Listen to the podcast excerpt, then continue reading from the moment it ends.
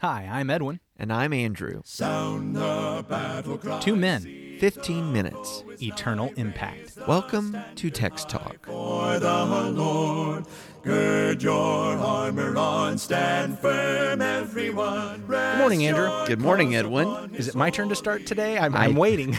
Today's the day. That's adorable. Why don't we read Psalm 39? And I have the New American Standard Bible here. I'm not sure which edition because they update this thing a lot. that's the 95 edition. I Is know, 'cause the that's my 95? New American Standard. Okay, very good. New American Standard 95. Psalm 39. For the choir director, for Jeduthun, a psalm of David. I said, I will guard my ways, that I may not sin with my tongue. I will guard my mouth as with a muzzle, while the wicked are in my presence. I was mute and silent. I refrained even from good, and my sorrow grew worse. My heart was hot within me. While I was musing, the fire burned. Then I spoke with my tongue. Lord, make me to know my end, and what is the extent of my days. Let me know how transient I am. Behold, you have made my days as handbreadths, and my lifetime as nothing in your sight. Surely every man at his best is a mere breath. Surely every man walks about as a phantom. Surely they make an uproar for nothing. He amasses riches and does not know who will gather them. And now, Lord, for what do I wait? My hope is in you. Deliver me from all my transgressions. Make me not the reproach of the foolish. I have become mute. I do not open my mouth, because it is you who have done it. Remove your plague from me. Because of the opposition of your hand, I am perishing.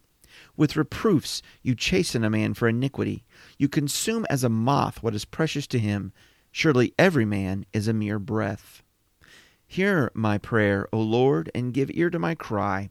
Do not be silent at my tears, for I am a stranger with you, a sojourner like all my fathers. Turn your gaze away from me, that I may smile again before I depart and am no more. There's a word there toward the end that, I mean, I don't ever use it in common conversation. I'm not sure that that uh, w- many of us would even know what it means. So help me out. Sojourner. Sojourner. Sojourner would be an alien. Sojourner, like Like a little green man? like somebody not from around here. okay, so uh, I guess people passing through the land. They're not citizens of this nation. Uh, I guess I think of it in you know similar to the idea of a pilgrim, maybe. So it's odd then for David to claim sojournership since he's the king of the people who actually dwell in this land. You know, in verse 12, he says, For I am a stranger with you, a sojourner, like all my fathers. You're right. You know, on the one hand, it is odd that the king would say, I'm just a passing through. But on the other hand, when he says, like all of my fathers, isn't this one of the great characteristics of the patriarchs? Right? Yeah, Abraham good and point. Isaac and Jacob that, that that David calls back to these heroes of faith who actually didn't have the promised land. It was still a promise. David gets to be in this land now, but but he still identifies like these sojourners that like the patriarchs. yeah, like his, the wandering his, his fathers. the wandering Hebrews. Yes. Once there were three of them, I want, I was told. I heard that. I heard there was a song about that. the reason why that term really jumped out at me is because that that statement about being a sojourner or being a guest or a visitor, like all my fathers. The last couple of conversations, we've looked ahead. We've looked to other books like Like uh, James. like James, like Ecclesiastes. I mean, really, if if if we attribute Ecclesiastes to Solomon, which I tend to do, I could be wrong about that, but I, I tend to do that.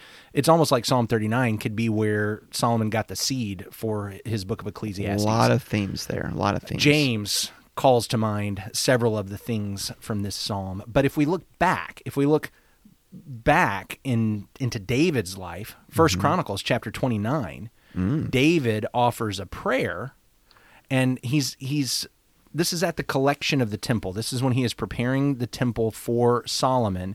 And in First Chronicles 29, verse 15, well, let me back up to verse 14. But who am I and what is my people that we should be able thus to offer willingly? For all things come from you, and of your own have we given you. For we are strangers before you and sojourners, as all our fathers were. Our days on the earth are like a shadow, and there is no abiding. O Lord our God, all this abundance that we have provided for building you a house for your holy name comes from your hand and is all your own. That sounds a whole lot like what we're reading in Psalm 39. The the brevity of life to be a sojourner, but the riches, the talk of, of storing up the riches, and, and who are those for? And now, obviously, I can't place this psalm specifically where it is in David's life. Is David quoting the psalm that he wrote in this prayer later? Is David uh, did he say this prayer and later write the psalm based on the the whole situation? Is this kind of a common thing that he has thought and said? And so both of these things are just kind of the way David thought all the time. I don't I don't know, but there's clearly some parallel here, and we do see the. Uh, the connection that you brought up. I mean, he even brings up the life as a shadow thing. Yeah. And this is connected to all of this stuff that we have is not ours anyway. And so when I'm trying to hoard it like it's mine, that's Mm-hmm. going to be a problem. And so here he's not dealing with as we saw in the New Testament sharing with others, but it's it's the devotion to the Lord, building the temple, honoring and praising God. We're only able to do this cuz this is yours anyway. Cuz we're just sojourners. We're just sojourners. We're not we're He- not permanent He residents here. He keeps identifying himself as a sojourner in a line of sojourners, right? So this my ancestors are sojourners. So does God have some affinity for sojourners? Is there a lesson here about sojourners? Well, that's a good question. Does he have an affinity for sojourners?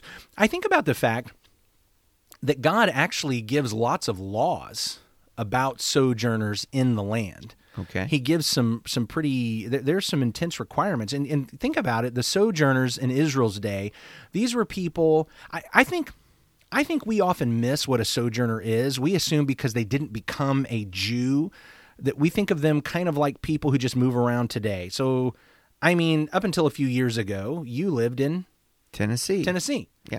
And I, I mean, I understand it was kind of life altering to move from Tennessee to Florida, but it wasn't like God changing. It wasn't, you know, your family didn't change. You were, you I'm could still with pick up people the that phone. speak the same language could- too, but yeah. you know there are cultural differences. So when I moved from Indiana to Tennessee, I never knew I was a Yankee until I moved to Tennessee. they taught me that there. I could have told you that. And so then 14 years in Tennessee, and to go from there to Florida, and it's you know again a different culture. But as you say, it, it's not exactly sojourning because I, I'm still a citizen of this country. Yeah, and these these sojourners, when they were moving out of their lands, coming into Israel, into Judah, there was a recognition, even if they were still seeing themselves as worshipers of their home God, they understood, at least from their standpoint, they were leaving the land of their God and coming into the land of another God. Yeah, this is where Yahweh is worshipped. And so, for somebody to leave their homeland in the day that David was built, uh, saying this, and to come into Israel, even if they wouldn't give themselves wholly over to Yahweh, there was a recognition of Yahweh's better. yeah, Otherwise, I'd stay in that other land. That Right. I, I'd get taken care of better in that other land. So God has some rules. I'm thinking about uh, Deuteronomy chapter 24. I think is one of the one of the good places where I see some of those rules. While you're turning there, let me share a passage about the sojourners from Leviticus chapter 25. Leviticus chapter 25 and verse 23. I want to share it because, uh, you know, as you mentioned, God is laying out in his law how the Israelites were to treat sojourners in their land. The scripture says, The land shall not be sold permanently, for the land is mine. For you are strangers and sojourners with me. In all the land of your possession, you shall grant redemption of the land. So, Israel needed to understand that they were sojourners, that this was God's land. God was providing a land.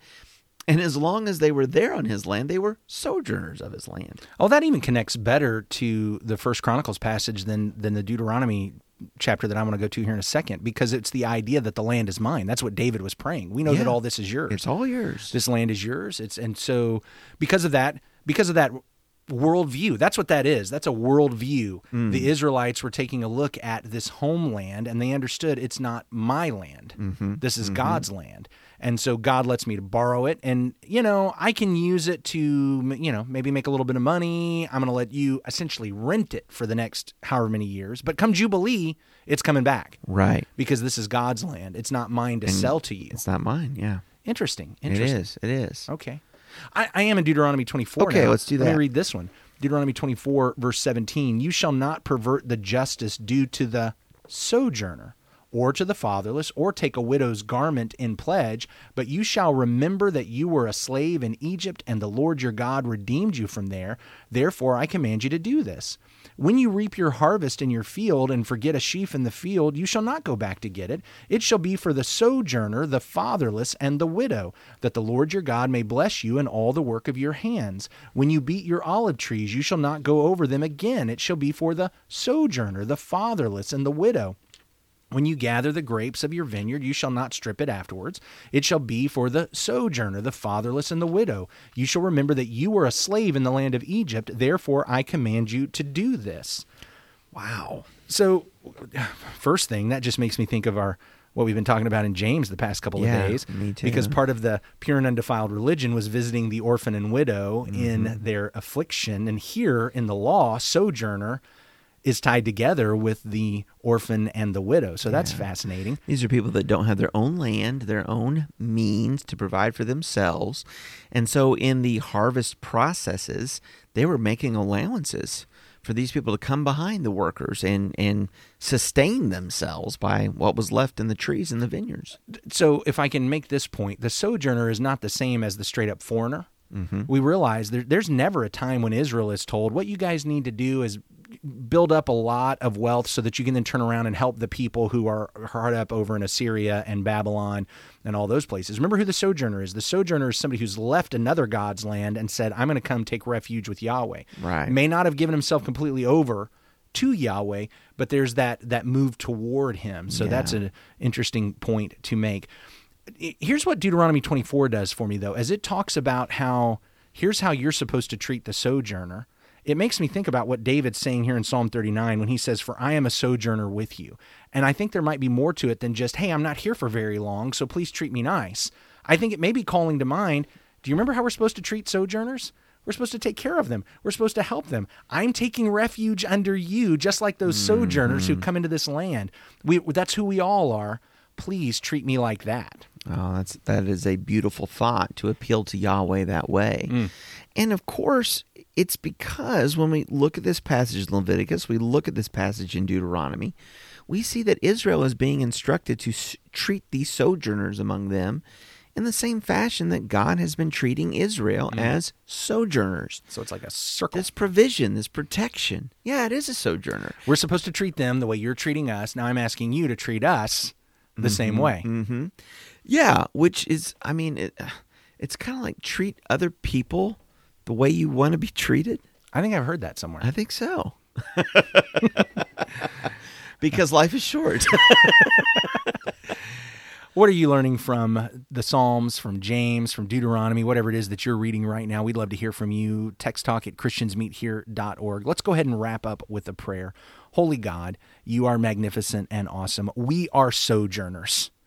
I understand that we are not a part of that Israel nation. We don't live in that land. But Lord, everything we have comes from you. And we pray that we will remember that, that we will use it in that way to bring glory and honor to your name. We are sojourners. May we treat others the way you treat us. And Father, will you please continue to treat us according to your nature, your goodness, your kindness. Bring us up short when we start moving into sin.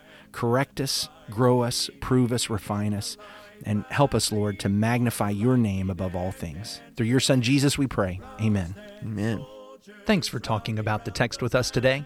I'm Edwin Crozier, and I'd like to invite you to join the Christians who meet on Livingston Avenue in Lutz, Florida this Sunday for our Bible classes and worship. You can find out more at christiansmeethere.org. Check out our daily written devotional that goes along with today's episode. You can find a link for it in our show notes. Michael Eldridge sang all four parts of our theme song. You can get more from him at acapeldridge.com.